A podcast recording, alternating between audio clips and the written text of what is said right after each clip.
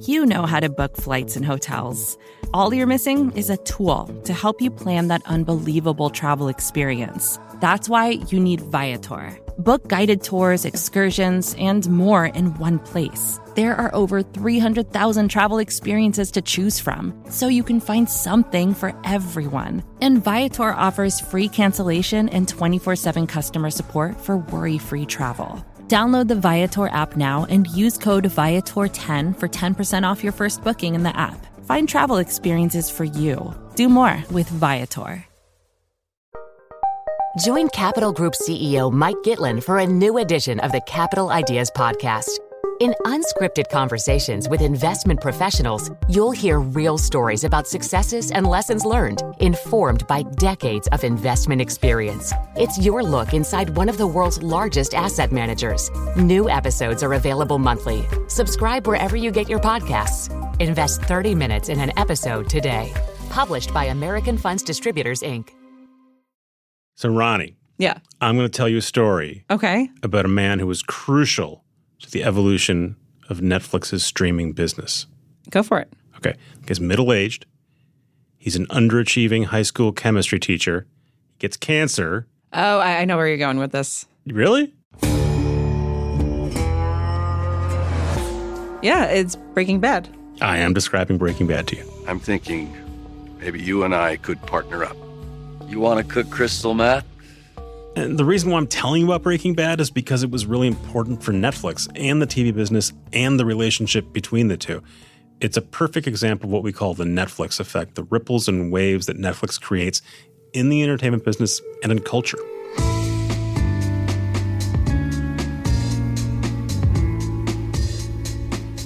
Welcome to Land of the Giants, the Netflix effect. I'm Peter Kafka. And I'm Rani Molla. Netflix has been the single biggest disruptor Hollywood may have ever seen. So today we're looking at how Netflix's approach to movies and TV shows has evolved and how along the way it's become the dominant force in entertainment.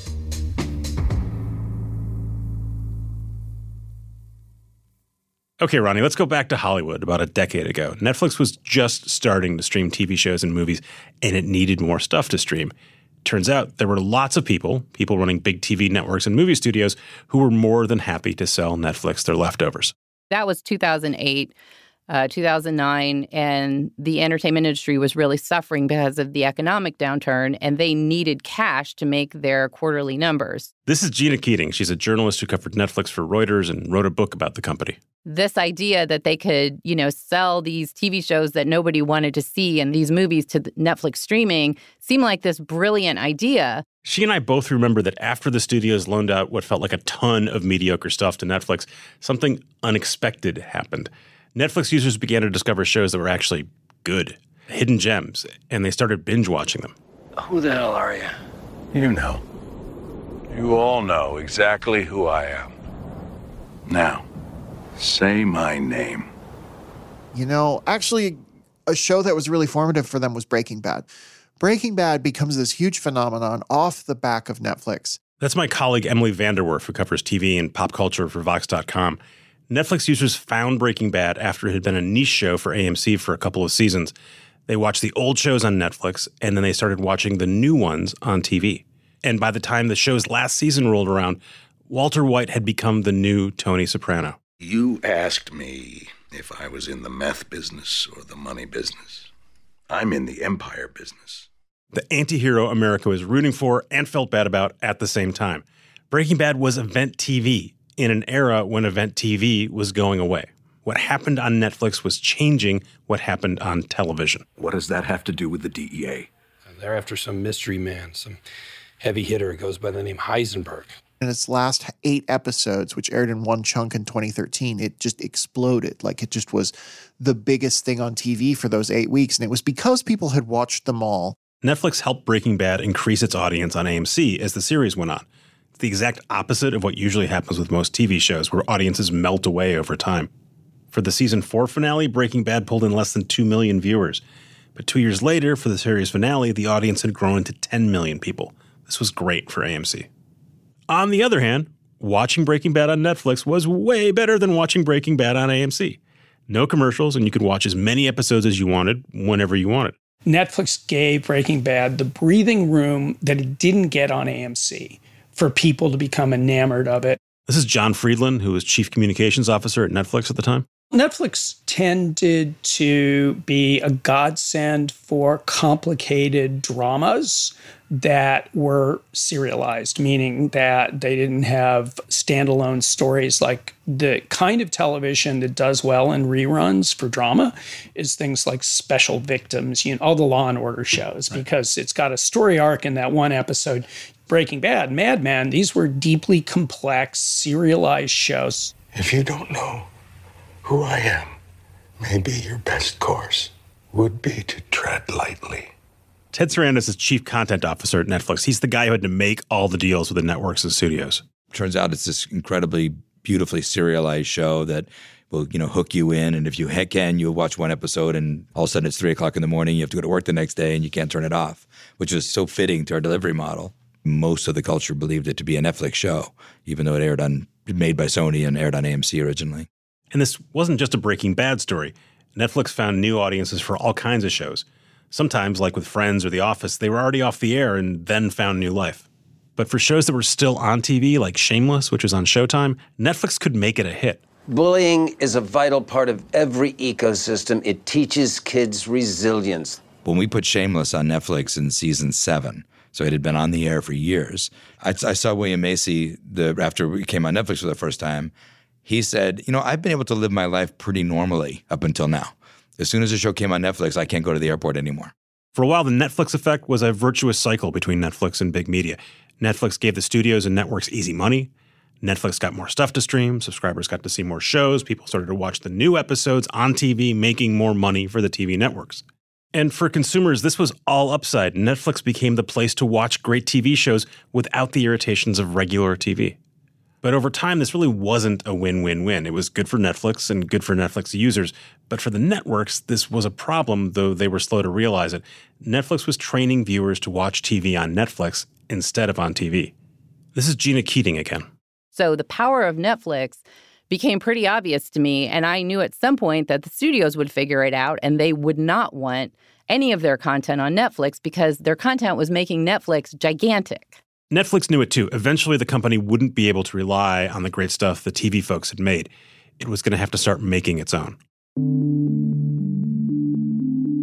The underlying was, um, before we basically pursued House of Cards, was that um, if we're right and that this is the way that content is going to be delivered, then at some point, NBC would become NBC.com and they would not want to sell us their programming anymore.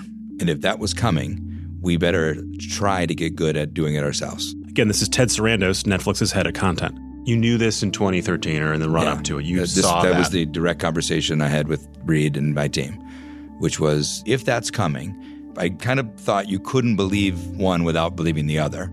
Then we should at least have a toe in the water trying to figure it out.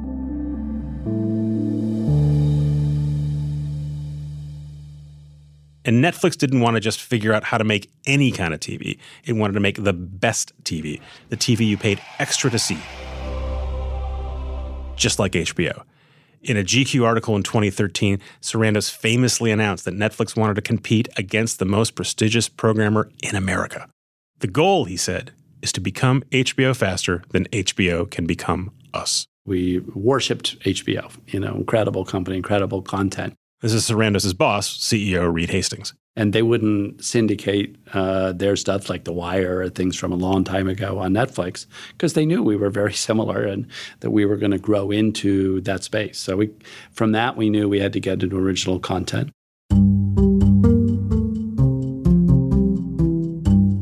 Earlier this season, we told you the story behind House of Cards, Netflix's first big bet on its own shows. It was hard for Netflix to get that show, but pretty easy to understand why it wanted to. For starters, House of Cards had a brand name pedigree, and Netflix already knew that its audience loved an earlier British version of the show. It thought House of Cards would signal that it was serious about TV, that is, making a show good enough for HBO.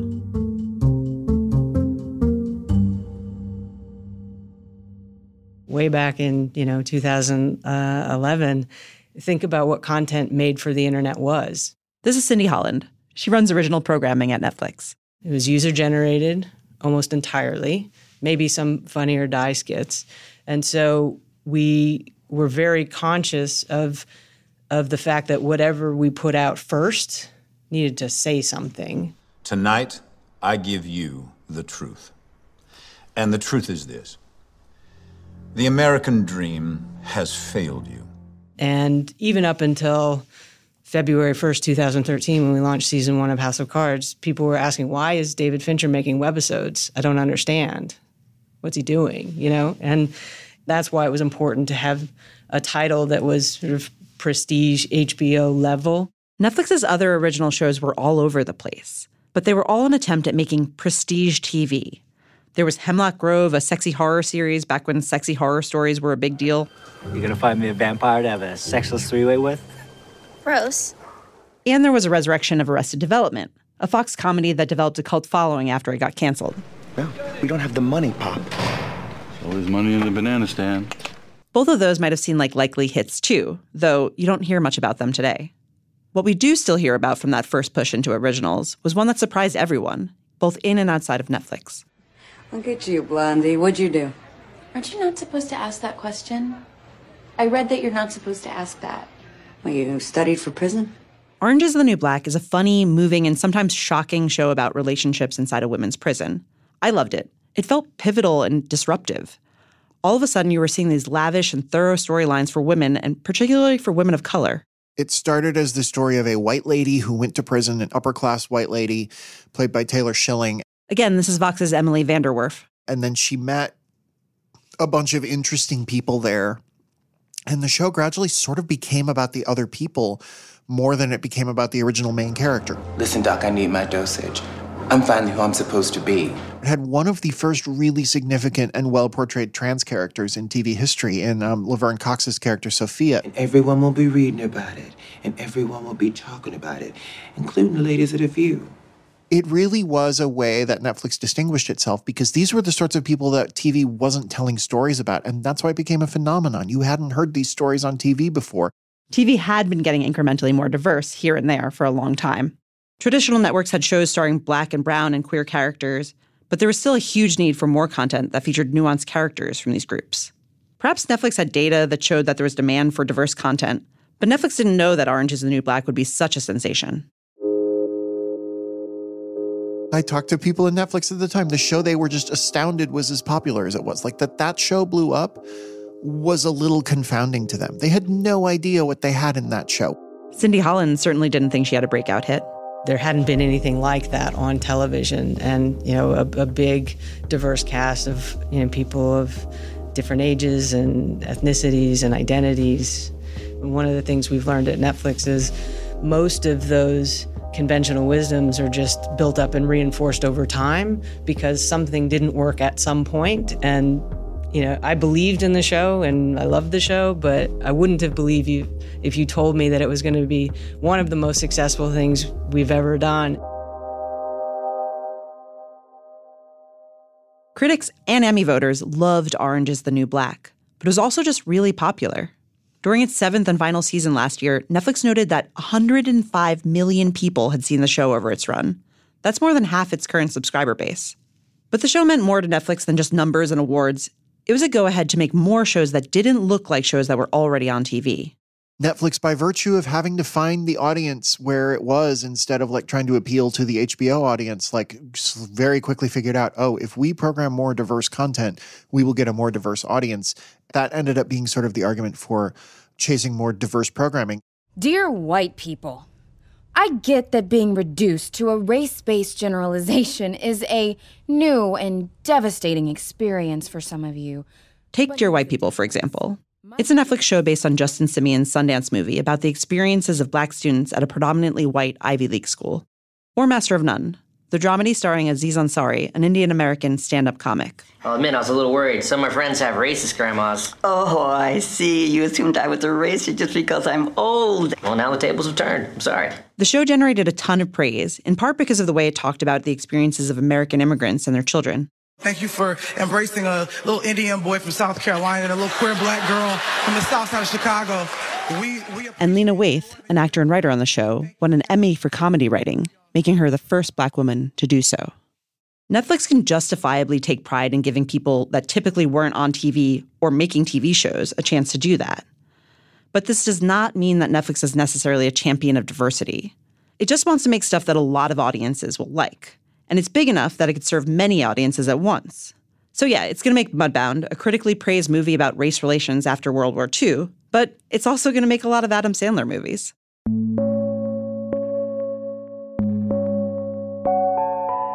So while Netflix started out trying to be HBO, it's ended up becoming so much more ambitious. Now it wants to be all of TV. Up next, what happened when Netflix decided it needed to make everything?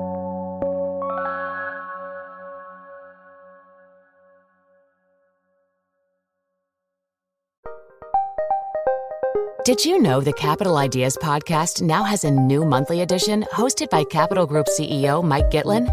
Through the words and experiences of investment professionals, you'll discover who was their best mentor, what's a mistake they made that changed their approach, and how do they find their next great idea. Subscribe wherever you get your podcasts. Published by American Funds Distributors, Inc. This episode is brought to you by State Farm. You've heard it before. Like a good neighbor, State Farm is there. But it's more than just a tagline, because State Farm agents are small business owners themselves who live and work in your community. And if you're in the market for small business insurance, who better to work with than an agent who understands what it takes? State Farm agents can help you create a personalized insurance plan that fits your small business needs and budget. Talk to your local State Farm agent today about small business insurance. Like a good neighbor, State Farm is there.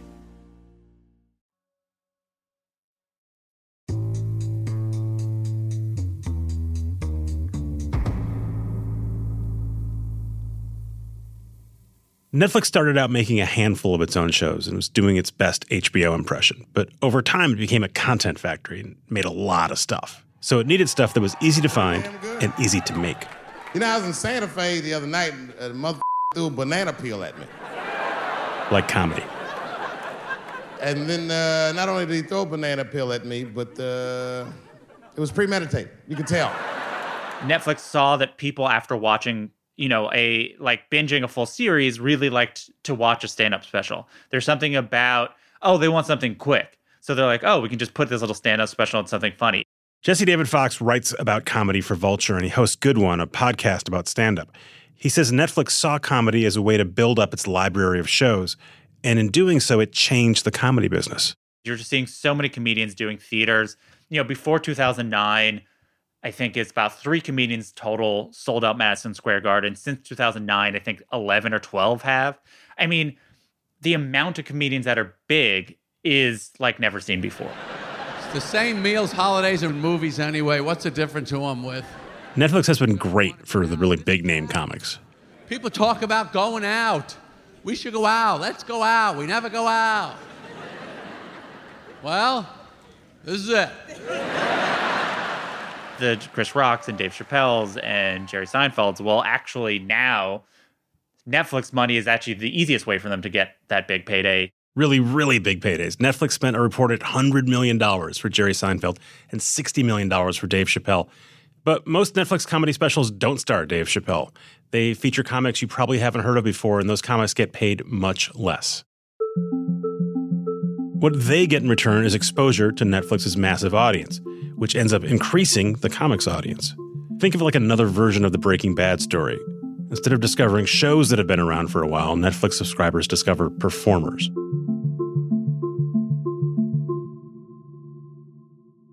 Lisa Nishimura runs Netflix's documentary and indie films department, but before that, she oversaw its leap into comedy. People go to shows, and the comics would be like, Where did all these people come from? Right? Because they are watching, they are calibrating their audience sizes, and it would go from 30 people to 50 people to 100 people, and those incrementally. And they're like, Why do you guys even know about me? And they're like, Oh, your new Netflix special. And they're like, I haven't shot a new special in four years. We just licensed the special, and it just allowed for an expansion. Netflix started out buying comedy specials that had already aired somewhere else. And then it began to partner with comedians on new specials. And in the process, sometimes it turned them into overnight celebrities. So I don't know if you guys can tell, but I am seven and a half months pregnant. Yeah. It's very rare and unusual to see a female comic perform pregnant. Ali Wong had been working at stand up for years, but she couldn't break through. Her Netflix special, Baby Cobra, changed all that. It's so sexist when people ask me, well, if you're here, then who's taking care of the baby? Who the f- do you think is taking care of the baby? The TV is taking care of the baby, okay? You know, Ali self funded and shot that very first special, and she shopped it for a long time. And it was just interesting to talk about tropes like, oh, Asian people aren't funny. You know, I'm like, no, really, we can be funny, I promise you. You know, the idea that she was pregnant, like, who wants to hear that story? I'm like, at least half the population of the world wants to hear the story. The Ali Wong example is the most extreme because she was going from not being able to probably sell out a weekend of clubs the weekend before the special came out to she could sell out large theaters by a month later. I bet if she wanted to, she probably could have sold out like uh, she probably could have sold out Madison Square Garden. Netflix didn't invent the idea of putting a comedian on TV and making them popular. Johnny Carson could famously make someone's career in an evening by giving them a spot on his old show. HBO and Comedy Central did comedy specials for years, but Netflix supersized the phenomenon. It gave so many comedians a shot and let so many people watch those comedians that it increased the chances of finding and making an Ali Wong. When I was in my 20s, I ate Plan B like Skittles. so my uterus probably looked like a smoker's lung. You know, if Ali put that out that special on another network, I think it would have built a lot of buzz, but it would not have exploded. But that explosion is because Netflix was able to supercharge it. Ali Wong's ascent into stardom is a fun story. It shows how Netflix can use its enormous platform to shine a spotlight on someone who wasn't breaking through anywhere else. But Netflix can also use its enormous platform to make something pop just because it wants to. Here's an example. Think back to the end of 2018. We're all home for the holidays. Maybe we got a little tired of our families. All the Christmas specials on TV are exhausting. But then Netflix dropped something new. But you never, ever take off your blindfold. If you look, you will die. Do you understand? Bird Box was a mediocre post apocalyptic movie starring Sandra Bullock. Definitely not something you'd rewatch. Humanity has been judged and we've been found wanting. You got world religion and mythology that's full of mentions of demons or spirit creatures. But that didn't matter because nearly 50 million people watched it in the first week and about 80 million in the first month. So, what do we make of a bad movie that lots of people watched? That certainly has happened before Netflix. But usually that's when Hollywood spent a ton of money telling you to watch it, or because it was a sequel to a hit movie or based on a comic book. But Bird Box? No one had ever heard of it before they saw it on their Netflix home screen. One day, it was just there, and Netflix told people to watch it, and they did. Some context here Netflix makes an astonishing amount of stuff. Variety calculates that last year Netflix made more than 370 TV shows and movies. That's more than the entire TV industry combined made in 2005. And it spends billions of dollars on that slate, which goes out to nearly 200 million people around the world. But like anyone else who makes TV shows and movies, Netflix will have duds. Humiliate me in front of the court again. I will kill you. Rani, do you remember Marco Polo? Was a big adventure series. Nope. Uh, how about The Get Down? It's a musical about kids inventing hip hop in the Bronx. Oh boy, no. Netflix doesn't seem to get dinged for those flops, either by Wall Street or by its audience. And, and this drives the rest of the TV business nuts, we don't really know how most of Netflix's shows actually do. There's no consistent independent source of audience data for that programming the way Nielsen does for almost all TV shows. And the only time Netflix does put out numbers is when it wants to brag about something, like Bird Box. And the success of Bird Box and the originals Netflix has been pushing since then is a testament to one thing more than anything else. Massive scale. And and by the way, they're they're taking advantage of that in the most brilliant way. Jason Blum makes movies and TV shows for Netflix and everyone else. He's the guy who brought you Get Out and The Purge. If you ask him about the future of entertainment, he's pretty sure who the winner will be. They've outmaneuvered everyone in Hollywood for 15 years, and uh, my guess is they'll keep outmaneuvering everyone. When Netflix first started making its own shows, there was a lot of discussion about the idea that Netflix, the tech company, was going to use data science and algorithms to figure out exactly what people wanted and make it for them, even if they didn't know they wanted it. And to be clear, Netflix never went out and actually said this. In fact, it insisted it wasn't going to tell producers and writers how to make a show.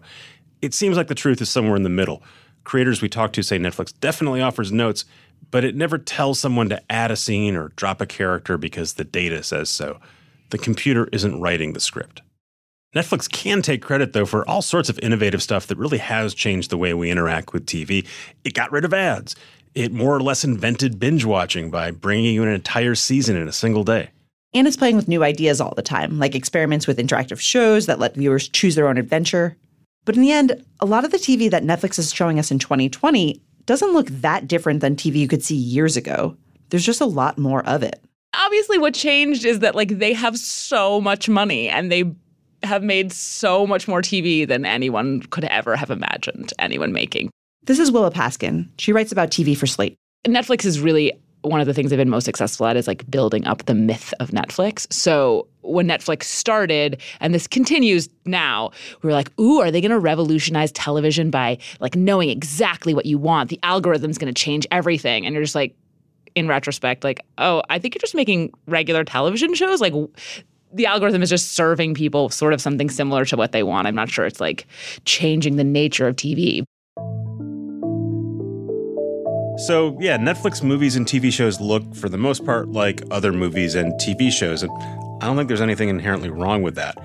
And at this volume, Netflix is going to make a lot of flops or mediocre stuff, but it still produces a lot of ambitious, really interesting stuff like Roma, like the documentary American Factory. Those both won Oscars, by the way. And if you don't want to watch that stuff, that's fine. There's trashy reality shows, there's movies starring David Spade. You can pick one, you can pick all of them. And all this is kind of extraordinary when you think about where Netflix started. First, they were mailing DVDs to try to beat Blockbuster, and then they wanted to beat HBO. And now they want to be all of TV. Right. And now look what's happened to HBO. Its new owner, AT&T, has decided that just being HBO isn't enough anymore, not in a Netflix world. So AT&T has launched HBO Max. We've got all your favorites. HBO Max, where HBO meets so much more which is basically HBO plus a lot of TV shows and movies you've seen before. Sounds like HBO just wants to be Netflix. Yep, we have come full circle.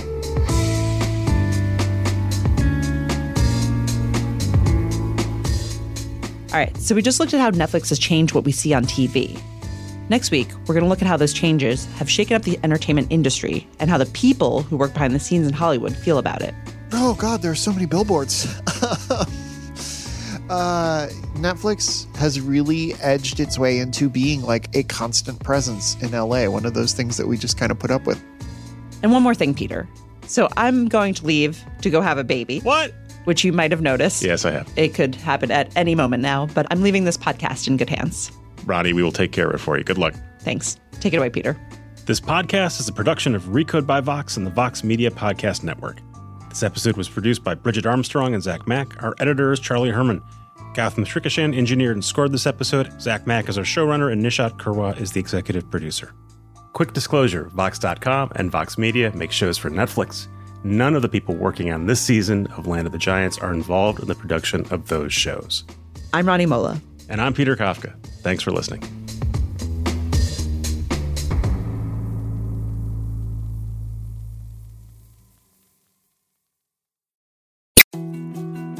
More to dos, less time, and an infinite number of tools to keep track of. Sometimes doing business has never felt harder, but you don't need a miracle to hit your goals. You can just use HubSpot because their all in one customer platform can make growing your business infinitely easier. Imagine this high quality leads, fast closing deals, wildly happy customers, and more benchmark breaking quarters. It's not a miracle, it's HubSpot. Visit HubSpot.com to get started today.